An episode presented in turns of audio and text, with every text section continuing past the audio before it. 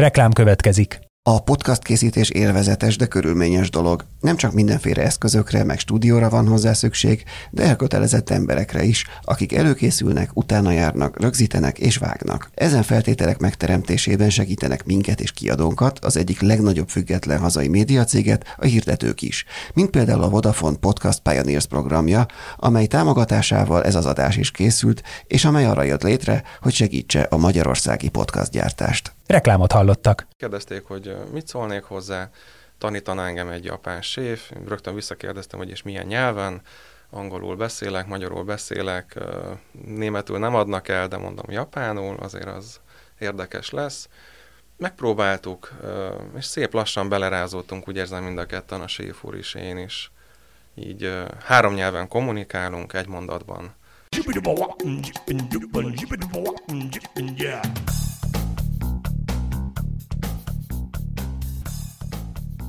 Üdvözlöm a hallgatókat, ez itt a 24.hu filéző podcastje. Én Jankovics Márton vagyok, a műsorvezető társam pedig ezúttal Polák Zsóka. Sziasztok! A vendégünk pedig Nyúl Tamás, uh, sushi szakács, a Sushi Szej japán étteremből. Így van, így van. Szép jó napot kívánok, és üdvözlöm a hallgatókat. És hát k- szerintem kezdjük egy alapkérdésnél, ami úgy gondolom, hogy sokakat érdekelhet. Hogy lesz valakiből Magyarországon, ez esetben belőled, sushi szakács? Hát az én sztorim az elég érdekes. Nem erre a pályára készültem, én alapvetően közgazdasági végzettséggel rendelkezem, és egy banki középvezetői pozícióból csöppentem bele magába a vendéglátásba. Sok tanulás, elhivatottság, tenni akarás, és hát tett maga, ami, ami meghatározza, hogy, hogy valakiből sushi szakács, vagy esetleg jó sushi szakács lehessen. De még ragadjunk le egy pillanatra nálad, mert ez azért még itt úgy érzem, hogy ebbe van, van még anyag ebbe a történetbe, hogy hogy lesz egy banki állásból valaki, hogy dönt úgy, hogy sushi szakács lesz inkább, ha nem erre készült eredetileg. Tehát gondolom akkor kamaszkorodban nem sushi készítésről fantáziáltál. Hogy ragadott meg ez a téma? Alapvetően én akkoriban családi okok miatt Budapestre költöztem, és ez a lehetőség így szembe jött családon belül, és megragadtam a lehetőséget. Váltani is szerettem volna egy kicsit kiszellőztetni a fejem az Excel tábláktól, és nagyon jól, nagyon jól jött ki a dolog egyébként, teljes mértékben. De egyszer csak jött egy váratlan lehetőség, hogy kipróbáld magad ebben, Így vagy van. elindulj ezen igen, az úton? Igen, igen, igen. Megkérdezték, hogy mit szólnék hozzá, tanítaná engem egy japán séf, rögtön visszakérdeztem, hogy és milyen nyelven, angolul beszélek, magyarul beszélek, németül nem adnak el, de mondom japánul, azért az érdekes lesz. Megpróbáltuk, és szép lassan belerázódtunk, úgy érzem mind a ketten, a séf úr is, én is. Így három nyelven kommunikálunk egy mondatban. Úgyhogy, ez, ez már a mostani séf, tehát a Sushi Sei alapítója. Seichi Kusumoto-san, az ő kezei alá kerültem, és nála tanultam a szakma csinyát, binnyát. Mi, mikor járunk? Tehát mikor volt ez a váltás? Az ez nyolc évvel ezelőtt volt. Nyolc évvel ezelőtt, április 1-én, és nem volt tréfa. és de csak mert hogy én úgy képzelem, hogy uh, ugye néz az ember uh, szamuráj filmeket, meg olvas a japán kultúráról, és mind nem nagy ismerője, de úgy képzeli, hogy ezek azért egy ilyen hosszas tudás felhalmozás, és aztán tudásátadás, vagy milyen gyorsan lehet eljutni odáig, hogy valaki már sushi szakácsnak nevezze magát, aki korábban nem nagyon ártotta magát bele ilyesmibe? Ö, szerintem nagyon fontos az ember személyisége. Én pénteken letettem a lantot a bankban, hétfő reggel pedig akkor köszöntem a konyhán, hogy sziasztok, én megjöttem, és hát onnantól kezdődött a, a történet. Kuszomotoszán műszakok előtt vállalta a tanításomat. Ugye műszak közben az a fontos, hogy a vendég megfelelő ételt kapjon, és hát ott, amit tudtam, segítettem kezdetekben, és hát így apránként haladtunk előre. Um, valamilyen szinten egy kicsit feladtam magam, teljesen átadtam magam ennek a dolognak, hogy tényleg semmihez nem értek ebben a szakmában, és kezdjük előről. És a Kuszomotoszán is így állt hozzám, és nagyon türelmes volt, amit ezúton is köszönök neki. Um, körülbelül egy ilyen fél-egy év volt az, amikor már ki tudtam úgy szolgálni mondjuk egy törzsvendéget, aki úgy jelezte vissza, hogy jó, akkor ez így, ez így rendben van, köszöni szépen. Ő volt az én ö, vizsgám. De ahhoz, hogy azt mondhassam, hogy sushi szakács vagyok, ezek évek. Évek, mivel az ember minél többet tud valamiről, annál jobban be tudja határolni, mi az, amit még nem tud, vagy amit tud, azt még esetleg tudná javítani. Ez egyébként én úgy gondolom, akár bármilyen szakmára értjük, ez egy élethosszig tartó tanulás. Nem szabad úgy gondolnom egyik percben sem, hogy én megérkeztem. Tehát, hogy ez így, ez így stabil és jó. Nem szabad megelégedni vele, Kuszomotoszán is erre sarkal. Minden egyes mozdulatunkkal a konyhában, akár egy kóstolás, akár egy halfilézés, bármi, hogy következő alkalommal hogy lehet jobban csinálni. Ez mondjuk talán maga a japán filozófia alapja is, hogy mindig egy kicsit jobban csinálni a következő alkalommal. Gyorsítani a tempón, jobb minőséget produkálni, úgy, hogy az előző szint megmarad, és az, az fölé természetesen. Én még egy kicsit leragadnék itt a váltásnál, hogy semmilyen gasztronómiai előéleted nem volt ezelőtt? Hát az szerintem nem számít, hogy én pogácsát már sütöttem előtte otthon, de nem, semmilyen, semmilyen. Tehát én akkor egy OK uh, képzésre is beiratkoztam, tehát megszereztem a, a szakács végzettséget, és minden mellett uh, Kuszomotoszántól, illetve a kollégáktól is ugyanúgy nap mint nap tanultam, hogy mit és hogyan kell. És, és a bankbéli kollégák, mert mondtad, hogy egy hétfőn nem mentél be a bankba, hát gondolom persze szóltál, de hogy elmondtad nekik, hogy mit szóltak ahhoz, hogy, hogy nem egy másik bankhoz mész, és ahol más Excel táblákat fogsz majd igazgatni, megnézegetni, hanem valami ennyire más csinálsz. Um, szerintem nagyon jó pofának tartották. Többükkel kap- tartottam a kapcsolatot utána is és hát nagyon szurkoltak, nagyon, hát élvezettel beszéltem róla, és hát szerintem úgy gondolták, hogy akkor biztonságban vagyok jó helyen, nem lesz bántódása az embernek.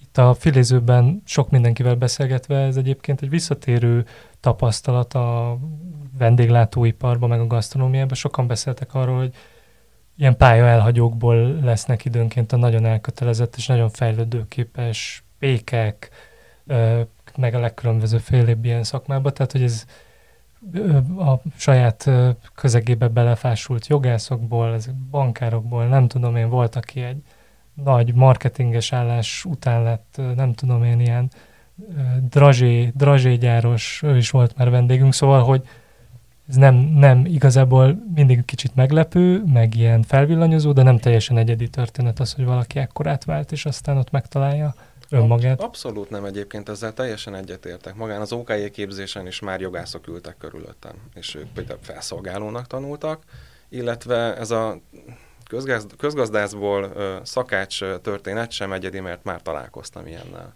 Aki, aki velem egykorú, és szintén ő, ő belefásult ebbe az egész sztoriba, és hát a vendéglátást választotta. Megtalálta a számítását, kielheti a kreativitását, és jól érezte magát akkor ő a közegében. És a, a sushi mennyire, tehát sushi szakácsnak lenni, szakácsként, mennyire speciális dolog, vagy mennyire követel plusz speciális, tehát például előnyből indul gondolom azért, ha valaki már a szakácskodás alapjait tudja ahhoz, hogy sushi, sushi készítsen, de, de azért gondolom ennek megvan a nagyon saját világa ennek a történetnek? Természetesen. Nyilván előny, hogyha valaki otthonosan mozog a pályán, tudja, hogy mi mire való, mit szoktak csinálni, mi az etikett a konyhán belül, és a többi. A sushi maga az egy kicsit olyan külön, külön dolog. Tehát ott, ott maga a tanulási folyamat is úgy volt a, a sushi szejben reggelente, hogy Kuszomotószán alapvetése volt, hogy mindent másoljak. Tehát úgy tanított, hogy én először másoljam le az ő mozdulatait, mit csinál napközben, hogy csinálja, én azt figyeljem, és közben azért egy pár szóban adott itinereket, hogy ezt miért csinálta, hogy ez miért kell, az miért úgy van, és akkor így szépen haladtunk előre. Milyen nyelven kommunikáltok? Hát, mint már korábban előttem ezt a poént három nyelven egy mondatban. Én, de egyik sem a japán. De, japán, de magyar is. és angol. Ja, Tehát ez uh-huh. a három nyelv keveredik nálunk a mondaton belül, hogyha egy kicsit feszültebb kuszomotoszán, akkor japánul folyamatosan, és nem győzök bólogatni. A nagyját egyébként megértem, fontos, hogy van egy közös pontunk, ugye a konyha maga benne vagyunk a munkafolyamatokban, tudom, hogyha tegnap valamivel foglalkoztunk, és az szóba kerül, akkor már tudom, hogy esetleg mi lehet. Tehát van egy közös kontextus közöttünk. Amikor ide kerültem az étterembe, akkor én, én napi fél egy órát tanultam autodidakta módon japánul, majd tanárhoz is elmentem, de ott arra hamar rájöttem, hogy, hogy amikor elkezdtük a számneveket tanulni, hogy nem mindegy, hogy valami kerek, valami hosszú, kocka alakú, vagy nyújtott, lapos, széles állat, növény, ember, mindegyikre más számot használnak, nem azt, hogy egy, akkor megköszöntem a részvételt, és maradtam annál a szintnél. Tehát szavakat... Ez klasszikusan a konyhanyelv, ez a szó szerint a konyhanyelv akkor, ami Abszolút mértékben, igen, ez a keserű, sós, sok kevés, vékonyabbra, vastagabbra, igen, tehát abszolút ezek a mellékneves dolgok. És hogyha ha most visszatérünk a te történetedből megint az alapokhoz, de most már a sushi alapjaihoz. Itt a Zsókával azt beszéltük a műsor előtt, hogy ezt mindenképpen vegyük át, tegyük tisztába, mi az a sushi, milyen fajtái vannak, tehát mi, mik, mik az alapok, amit erről érdemes tudni, mert nyilván mindenki ismeri, vannak elképzelései róla, de nem biztos, hogy pontosan a legautentikusabb forrásokból. A sushi az egy gyűjtőnév.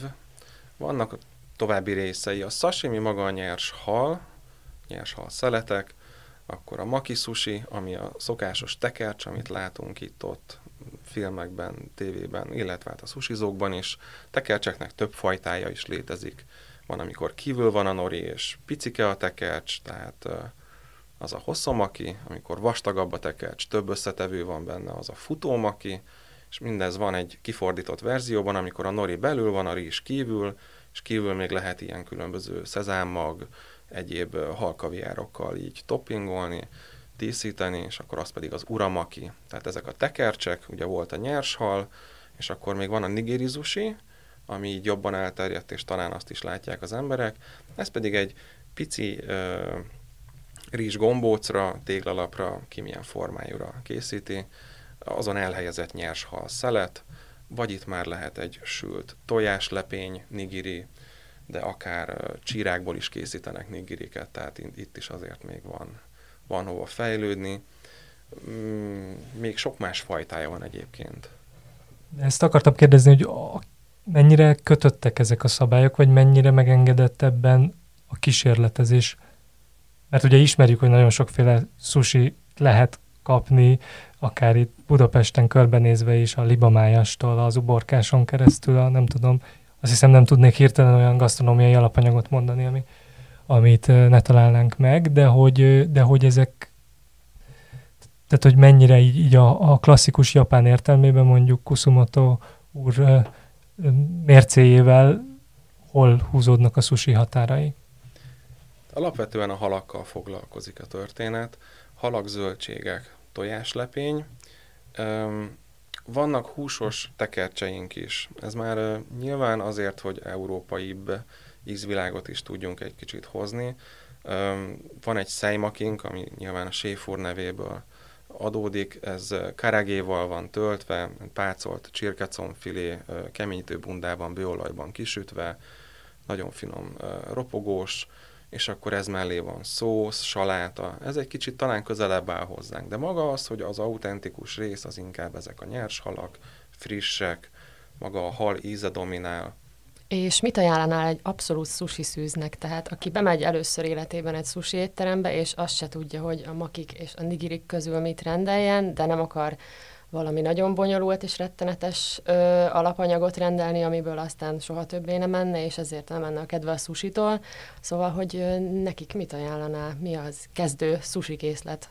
Hát én úgy gondolom, hogyha tényleg semmilyen tapasztalat nincs nyers hallal, tehát sem lazac, sem olyan más halak, amik már azért javarészt elérhetőek a különböző, hát már nem is hiper, de talán már majdnem minden utcasarkon lehet ezeket beszerezni én azt mondom, hogy akkor először egy uborkás tekercset mindenképpen kóstoljon meg. Az uborkát azért azt tudjuk, hogy az nálunk is jelen van. Hogy akkor így a norinak az ízét meg tudja kóstolni az ember, hogy milyen az.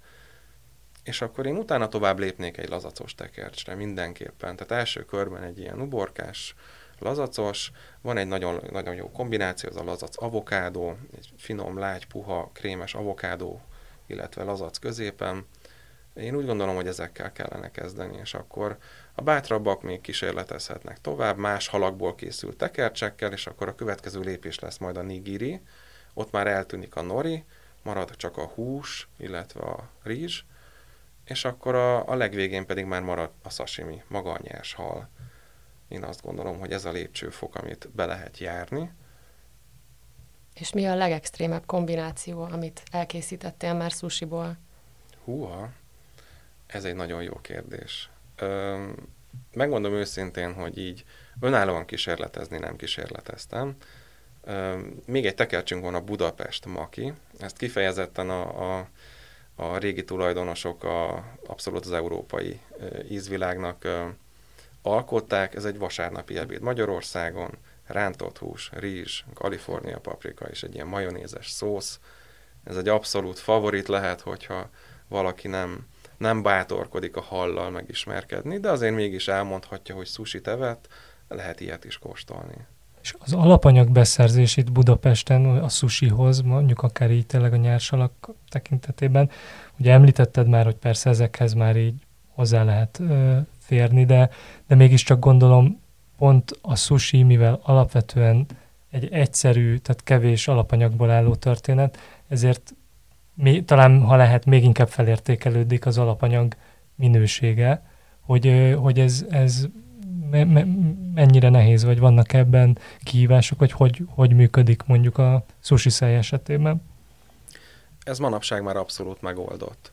Tehát nagyon jó minőségű boltok vannak, jönnek újak, mennek, de azért van egy pár olyan bolt, egy maréknyi, akikre azért lehet támaszkodni a hosszú évek folyamán, tehát hosszú évek üzleti kapcsolata már kialakult, akár a halak beszerzésével kapcsolatosan, akár a jó minőségű rizs vagy nori, ezek amik a legfontosabbak ugye a sushi készítéséhez.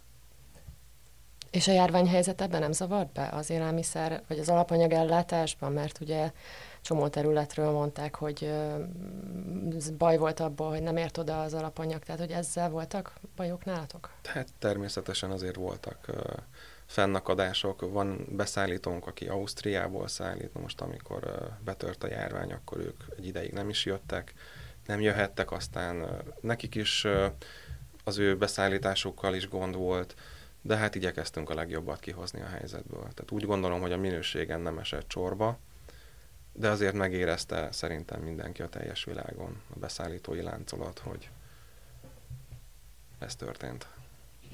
Említetted ugye a rizst, Miben különbözik a sushi rizs attól a rizstől, amit mindenki otthon főzöket magának megismer? Alapvetően a, a japán rizs az egy rövid szemű rizs. Ugyanazt a rizst használjuk egyébként a meleg konyhai rizsnek, tehát melegen, illetve sushi rizsnek is. Most a különbség a kettő között annyi, hogy amikor elkészült, megfőtt a rizs, akkor egy úgynevezett sushi ecettel összekeverjük. Ennek ilyen tradicionális hagyományai vannak, hogy ezt miért tették régebben a japánok. A rizsnek így az eltarthatóságát növelték meg, viszont így most már az újabb időszakban, ahogy már a hűtő rendelkezésre áll, erre már nem lenne szükség, viszont olyan mélyen beívódott a hagyományokba, hogy ez megmaradt.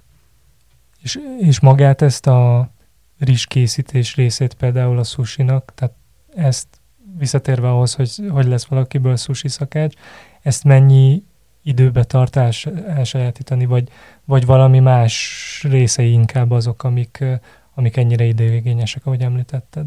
Tehát maga a tanulási folyamatom az elég részletes volt és szerteágazó. Tehát én nem kifejezetten csak a susit tanultam meg, én elég korán már az étlap nagy részét, és hát jelenleg már a teljes részét le tudom főzni, el tudom készíteni, meg tudom kóstolni. Tehát ha éppen nincs kuszomotószán, akkor többen kupak tanácsban összeülünk, és kóstolgatjuk, hogy akkor ez mennyiben és hogy felel meg a, szokásos standardnek. Tehát ugyanúgy készítünk desszerteket, többen is vagyunk, akik több helyen is megfordulnak és képesek helytállni más pályákon is. Úgy gondolom, hogy maga a konyhának azért, azért tényleg évekbe telt, mire teljes mértékben oké, okay, odaraknak egy receptet, elmondják, hogy hogy kell csinálni, de maga az, az a szellemiség, amikor átjön, hogy aha, szóval, hogy ezért, ezek az aha pillanatok, ezek lassabban jönnek. Te magad amúgy jártál Japánban azóta, mióta ebbe belevágtál? Igen, a tulajdonosunknak, Héder Irmának köszönhetően már kétszer is részt vettem gasztrotúrán. A cég vezetése nagy hangsúlyt fektet arra, hogy képezzen, oktasson minket bármilyen formában. Így lehetőséget biztosít minden évben egy-két alkalmazottnak, hogy ellátogasson Japánban, és akkor ott személyesen tudjuk megkóstolni. Abban a millióben, abban az időszakban, hogy ott milyen. Nekem szerencsére már volt Kyoto Osaka látogatásom, illetve volt most legutóbb egy Tokiói, és már akkor ott is össze tudom hasonlítani a különbségeket, hogy hogyan és miként. Mert hát gondolom akkor ez is olyan, ahogy már említetted, hogy innen nézve persze japán konyhának hívjuk, de hogy itt ha közel megyünk hozzá, akkor ezek régiónként változnak a hagyományok, meg, meg minden. Abszolút. kusamoto is elmondta, hogy ha felülünk egy hosszabb Shinkansen járatra, akkor amilyen tartományokat érint, és éppen áthaladnak rajta, ott olyan ételt szolgálnak fel. Tehát borzasztóan komolyan veszik ezt a területi és ízvilági dolgot. És Kusumoto úr ennek melyik irányzatát viszi, vagy ő melyik régióból származik? Osaka régióból. Uh-huh. Ott egy kicsit lágyabb, édesebb ízekkel mm, dolgoznak. És ahogy haladunk északra, Tokió felé, ott már egy ilyen erősebb ízvilág, kicsit a csípős is jobban bejön. És azt lehet tudni, ha jól emlékszem, azt olvastam, hogy ő a 90-es években érkezett Magyarországra, de hogy ő eleve éttermet alapítani jött ide, vagy ez, ezt nem, nem tudod véletlenül, hogy mi, mi hozta őt pont Budapestre, hogy itt, itt vezessen. Szándékoltságról bővebbet nem tudok, azonban ő még régen a, a, egy, egy másik étterembe érkezett séfnek, majd amikor ott lejárt a szerződése, akkor egy, a volt tulajdonosok, az egyik a, egy koreai ember, és illetve hát ő maga a Kusamoto-szán megalapították a sushi éttermet. Hát ennek ides tova már 20 éve. Említetted az előbb, hogy ugye természetesen nem csak a sushi tradicionális japán fogás, de mik vannak még ilyenek, amik talán esetleg így a popkultúrába, vagy hogy mondjam, az ilyen popgasztronómiába kevésbé e, folytak bele, de, de mégis, ha bemegyünk egy autentikus japán étterembe, akkor azok biztos ott vannak az étlapon. Étlap szerkezetét tekintve egyébként nagyon nagy különbség, én úgy gondolom, hogy nincs. Tehát ugyanúgy megtalálhatóak a levesek, a pirított ételek, a grillezett ételek, a desszertek, bőolajban sült dolgok, tehát ez ugyanúgy felelhető a japán gasztronómiában is. Kicsit máshogy készítik, kicsit más odafigyeléssel, máshova teszik a hangsúlyt, nyilván más alapanyagokkal dolgoznak, ezáltal más lesz az ízvilág is, de úgy gondolom, hogy ami mondjuk te, említésre érdemes, az mondjuk a tempura, az egy érdekes dolog lehet. Az micsoda? Bőolajban sütéssel készül, bármit végül is, zöldséget, rákot, tintahalat, egy palacsinta tésztaszerű dologba belemártunk, és szépen kisütjük ropogósra. Szerű, mert nem teljesen ugyanaz, de ehhez hasonlít egyébként a magyar gasztronómiában talán a legjobban. És mik például a népszerű desszertek? Tehát milyen, milyen típusú desszertek be, be, bevettek a japán konyhába? Japánban alapvetően a mochi, mint desszert, ami rizsből készül, illetve hát a vagasi, aminek szintén hatalmas nagy hagyománya van, és volt szerencsém egy vagasi mestertől kóstolni desszerteket, aki itt járt Magyarországon pár évvel ezelőtt. Fantasztikus dolgok, de ezek különálló részek, ugyanúgy, ahogy nálunk a cukrászat. Nálunk az étteremben inkább egy ilyen európai vonalat honosítottunk meg, ezáltal sajtortánk van, volt régebben tiramisunk, most a mangós csokigömb, ami a, a legújabb favorit, vagy fekete szezám puding, tehát inkább olyasmit próbálunk készíteni, ami hozzánk közelebb áll. Én még egy kicsit visszatérnék a járványhoz. Ugye a pandémia alatt soha nem látott önjelölt pékeket termelt ki magából ez az időszak, és sokan elkezdtek otthon susit gyártani. És erről mit gondolsz, vagy nekik mit tanácsolsz, akik otthon állnának neki a boltban vett alapanyagokból susit gyártani? Teljes mértékben támogatom egyébként, egy nagyon jó kaland. A próbálkozás. Rengeteg recept, oktató videó már elérhető az interneten, aki egy kicsit is tud mondjuk angolul, még sokkal jobban kinyílik előtte a világ, rengeteg könyvet is lehet már Magyarországon is megvenni. Ezek főként angolul íródtak. És a próbálgatás, próbálgatás, próbálgatás. meg kell próbálni a lehető legautentikusabb helyen, akár egy ilyen ázsiai ö, alapanyagokat ö, áruló boltban megvásárolni a hozzávalókat, és akkor elkezdeni, hogy mennyire is, azt hogyan kell megmosni, meddig kell áztatni, ö, mennyi vízzel kell felrakni, ha puha, akkor legközelebb kevesebb, ha kemény, akkor több, és akkor így szépen haladni. Tehát akkor egyértelműen az autentikus öm, élelmiszerellátóktól öm, ajánlod azt, hogy onnan szerezzék be az alapanyagokat. Vagy mit gondolsz azokról, amiket a szupermarketekben lehet kapni? Egyre több helyen egyre szélesebb a választék. Tehát már lehet ö, szupermarketekben is rövid szemű rizseket. Nyilván ez egy magasabb árkategória, de én úgy gondolom, hogy megéri a felárat, és megéri ezzel a vesződtséget, bár aki ezt nem biztos, hogy annak nézi. De mindenképpen egy jó kaland, és ezt próbálgatni, kóstolgatni. A múltkor ilyen volt, most akkor legközelebb legyen olyan. Hú, most próbáljunk ki egy más alapanyagot, tegyünk bele mást. Szerintem ez egy jó dolog. Mindenkinek javaslom, hogy te, te otthon szoktál még susit készíteni, vagy ezt már az étterembe lett, hogy mondjam, oda tartogatod ezt a... Abszolút oda tartogatom. nekem, nekem elég a elég az étteremben. De amúgy fő, főzni szoktál otthon? Egyebet, mást, vagy? Természetesen, természetesen. A technológiai oldala, most akár nyilván a sushiról is beszélhetünk, de a többi fogásról is, amit említettél, vagy szóba hoztunk, ez mennyire technológiai igényes így a, ez, a, ez, a, ez a tradicionális vagy autentikus ilyen japán konyha, vagy mennyire inkább tényleg a tudást, filozófiát, elmélyültséget igényel? Inkább a tudásfilozófia, mint a technológia.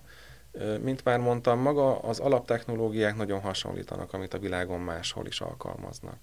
Most egy-egy kivételtől eltekintve. Például nekünk mondjuk rizsfőzőink vannak.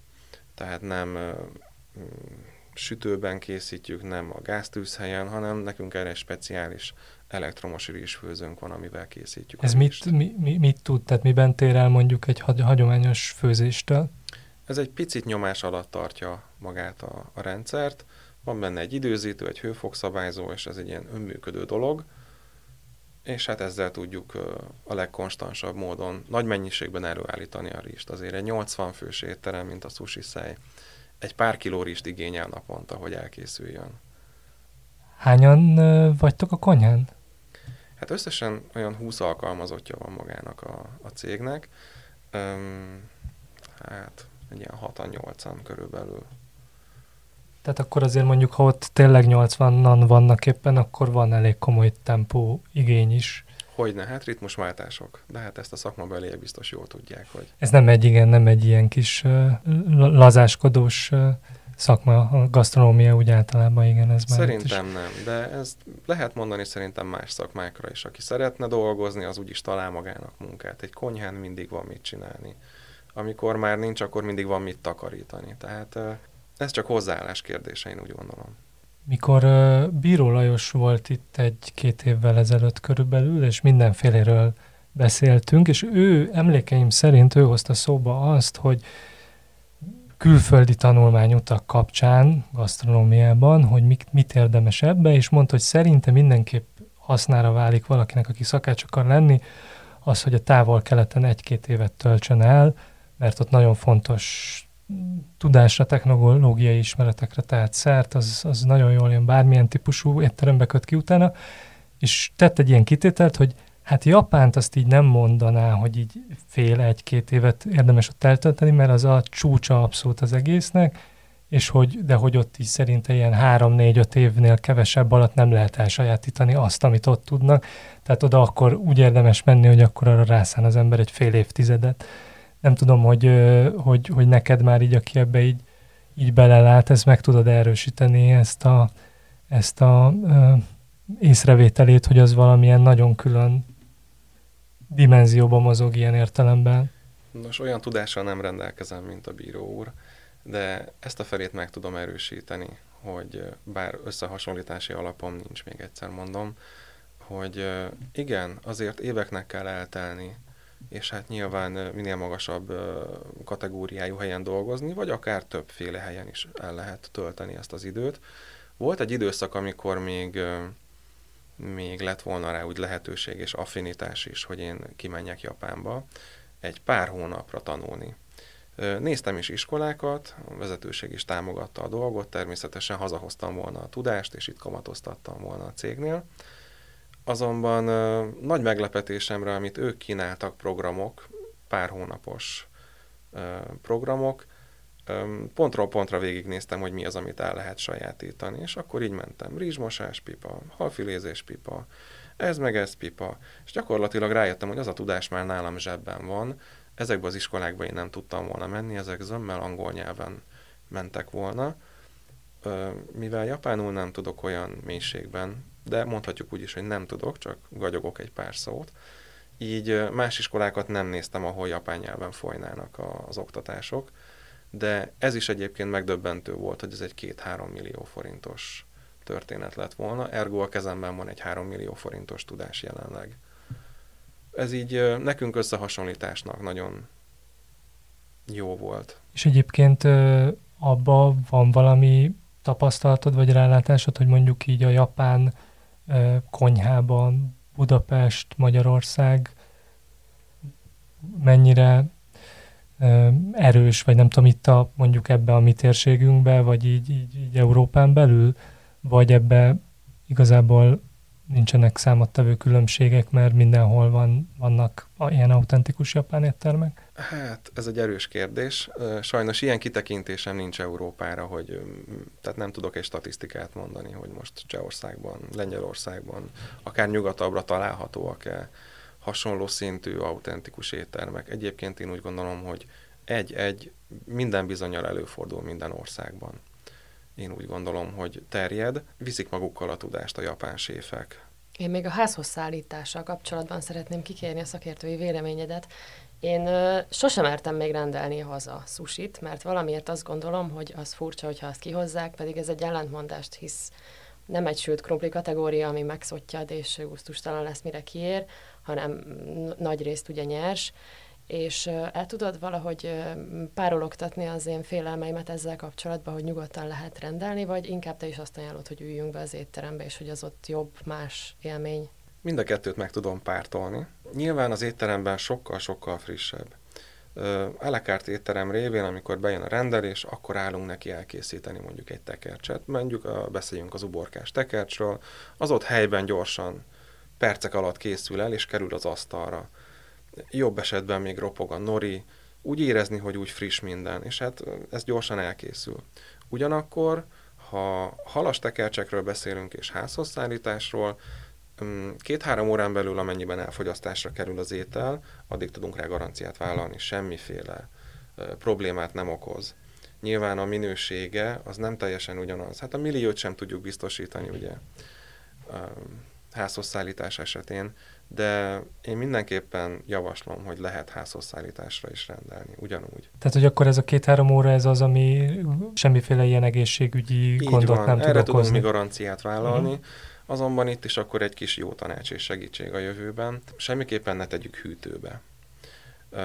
Ha elfogyasztásra kerül ebben a két-három órában, akkor semmiképpen ne tegyük a hűtőbe, mert a rizs megkeményedik akkor viszont már jelentősen romlik az élvezeti értéke. Volt nemrég egy, egy megrendelés, szeretett volna a hölgy másnapra karácsony előtt házhozszállítást kérni, hogy azt mi kiszállítjuk 23-án, és hogy ők azt 24-én is mondtam, hogy a ház ellen beszélek, de értse meg, hogy az nem lesz ugyanaz. Mert ő mindenképpen a sushi szájból és tőlünk, és azt, de mondtam, hogy jelentős minőségi romlásnak lesz kitéve az a sushi.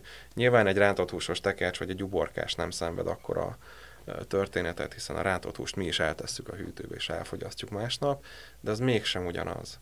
Tehát ha rendelünk, akkor rendeljünk házhoz, és fogyasszuk el frissen. Én ezt mondom. És akkor, ha már itt tartunk, akkor magának a, ugye már beszéltünk arról, hogy milyen típusú rizs alapanyag kell a sushihoz, de ideális esetben milyennek kell lennie a rizs állagának, szerkezetének, hogy azt mondjuk, hogy igen, ez egy, ez egy igazán jó sushi. Tehát, hogy akkor nem szabad például megkeményednie, vagy ilyesmi, meg vagy hogy van, vannak-e ilyen típusú követelmények, hogy, mert azért gondolom sokféle sushival tud találkozni az ember, ha így mozog a világban. Mi az, ami, ami, ami mondjuk így, így a rizs terén elvárást jelent? Tehát hogy kell ennek kinéznie? Hát úgy gondolom, hogy mindenképpen puhára kell fűzni a rizs, de nem túl puhára. Tehát ez egy olyan éles határvonal, amivel mi is nap mint nap küzdünk. Más a páratartalom, emberek vagyunk, máshogy végezzük a munkánkat, egy picivel továbbáztattuk, egy picivel kevesebb vízzel raktuk fel, de mi mindig mindent kóstolunk. Ez nagyon fontos, étterem lévén nekünk a konstans minőség az első, illetve az, hogy a vendég elégedetten távozzon, ahhoz viszont azt kell figyelemmel kísérni, hogy maga az alapanyag az rendben legyen. Nem tudnék ilyen szempontot mondani, mert tehát a puhára főtt Az ember azt érzi, hogyha az kemény, vagy hogyha nagyon puha. Tehát megvan az a határvonal, amikor, amikor az pont jó, és azt kell egy étteremnek tartania. Tehát ez kicsit az, ahhoz hasonlít így hallgatva, mint az olasz tésztáknál, ez az al dente, ami egy nagyon meghatározott ilyen átmeneti állapot a között, hogy túl, igen. túl főtt, vagy nem elég főtt. Igen, de itt mondjuk nem használhatjuk ezt a kifejezést. Nyilván, nyilván nem, nem, ezt most csak hasonlatként de, de hasonlatként talán megállja a helyét, igen. igen. És uh, a tálalás, ami ugye szintén a házhozszállítás esetében elmarad uh, abban a formában, hogy az étteremben nyilván én is a sushi szájban is járva láttam, hogy ez mennyire uh, nagy hangsúly van ezen, de ennek is amúgy így vannak hagyományai, vagy akár ilyen filozófiai jelentősége, hogy mit, hogyan szolgálunk föl? Természetesen a tálalásnál is odafigyelünk az autentikus megjelenésre. Megvan minden ételnek, hogy az, az hogy kerül ki a vendég elé. Mondjuk egy levesnél, hogy hol van a kanál, hol van a csípős, amit mellé adunk, vagy akár a kimcsi, amit szintén házilag készítünk, és járnak a leveseink mellé. Igyekszünk erre minél nagyobb hangsúlyt fektetni. A sushi tálalásában ugye az első évek azok arról szóltak, hogy másoljam Kuszomotó szám munkáját, ő is mindig mutatott egy kis újat, hogy akkor ezt így is lehet, ezt úgy is lehet. És akkor egy, egy idő után már elengedte az ember kezét, és, és rábízta a tálalást a susinál, hogy a lényeg, hogy szép legyen. Vannak ilyen alapvetések, hogy fölfelé építkezünk, hogy a vendég felé mutasson, a baszabi jobb kész felől van, ilyen apróságok. És akkor, amikor ezen túl vagyunk, és megvan az, hogy a, a séfúr hogy tállal, már nagyjából le tudjuk utánozni, akkor lehet egy kicsit variálni. De természetesen az ő engedélyével és felügyelete alatt, hogy azért bármit nem lehet megtenni. De akkor ebben van tere az egyéni kreativitásnak is. Abszolút, abszolút. Nyilván a vendég is meghatározza, tehát maga a rendelés. Hogyha mondjuk egy tekercset kérnek, akkor azt mondjuk egy meghatározott szám szerint, de fel lehet tálalni de ha már bejön két tekercs, vagy egy nigiri, két tekercs, sok nigiri, sok tekercs, na ott aztán már lehet variálni, és abszolút nincsenek megkötések ebből a szempontból. Ott az a lényeg, hogy a szemnek szép legyen. Elsőként ugye az a, az a benyomás, amikor megkapja az ember az ételt. És az egy külön jó visszajelzés, amikor a, a nyitott sushi pultunkból fél szemmel odasandítva látom, hogy letették az asztalra, és az első nyúlnak a telefonért is fotózzák. Az, az egy ilyen jó visszajelzés, hogy akkor rendben, akkor ez, ez talán működött. Én gondolom elég sok ilyen kaja selfie készül nálatok, vagy hogy ez... Gondolom, igen. Ezt annyira nem követem, amennyit úgy látok, hogy készül, igen. És egyébként, ha így visszatérünk még a te történetedre, amivel kezdtük az egészet, most így nyolc év után, ha jól emlékszem, nyolc évet mondtál. Így van. Úgy érzed, hogy ez akkor ezzel te egy életre szólóan megtaláltad a helyedet, úgymond, vagy a hivatásodat ezzel a uh, sushi szakácskodással? Tehát, hogy nem, nem, nem, nem érzel közeledni egy újabb olyan éles váltást, mint a, mint a banki pozíció esetében? Érdekes kérdésre érdekes válasz. Abszolút megtaláltam a számításomat. Egy percet sem bánok az elmúlt nyolc évből, annak minden nehézségével egyetemben, mert nagyon sok jót kaptam az étteremtől, a kollégáktól, a vezetőségtől, nagyon meg vagyunk becsülve az étteremben. Ugyanígy a vendégeknek a visszajelzései. Járunk azért fesztiválokra, ide-oda, megjelenünk egy-két helyen. Én tartok például sushi tekerés workshopokat, ahol oktatom, hogy ezt fél órában, 20 percben magát a befejező mozdulatokat, hogy hogyan készül el a tekercs, akkor azt felvágjuk, utána elfogyasztja a vendég. Mm, rengeteg sok pozitív visszajelzés van, és abszolút egyébként jól érzem magam az étteremben. Nem tervezem a váltást egyáltalán, de hogy egy életre szólna hát ezt majd egy élettel később meg tudom mondani, hogy arra szóltál. Nyilván ez egy sok összetevős dolog, azért a, a gazdasági helyzet, a politikai helyzet azért mégiscsak emberek vagyunk, egy bolygón élünk, bármi történhet. Ezzel kapcsolatban jutott eszembe, hogy akkor ez neked most már hivatás? Vagy csak munka? Ezt uh, szerintem csak úgy lehet jól végezni, hogyha az ember ezt hivatásnak veszi. Ha csak egy munka, amit bemegyünk, letudunk, akkor ott valahol elvesztette a lelkületét a dolog. Ezt mindenképpen hivatásként gondolom kell, hogy űzze az ember. Én jelenleg legalábbis úgy tekintek rá. És gondolom ezt Kusumoto úr is észreveszi, hogyha valaki ezt nem hivatásként űzi, űzi ezt a dolgot, vagy csak egy letudni való munkaként. Természetesen, természetesen. Szeme mindig a pályán, kijavítja a dolgokat, megmondja, hogy ha valami nem volt jó, vagy ha valami nem tetszik neki, hogy nem úgy történik, akkor ezt igyekszünk úgy kijavítani, vagy úgy végezni, hogy akkor az legközelebb már jó legyen. Ez a folyamatos fejlődés, a tenni akarás, ez fontos, fontos része szerintem az egész vendéglátásnak, hogy azért végezzük a dolgunkat, hogy a vendég elégedetten távozzon, egy jó élménnyel. Nagyon szépen köszönjük Nyúl Tamásnak, hogy elmondta mindezt nekünk a sushiról, meg egyáltalán a japán konyháról.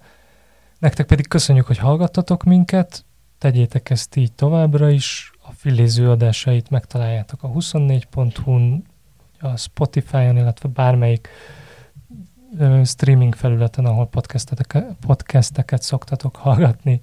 Köszönjük, sziasztok! Sziasztok! Köszönöm a meghívást, viszontlátásra!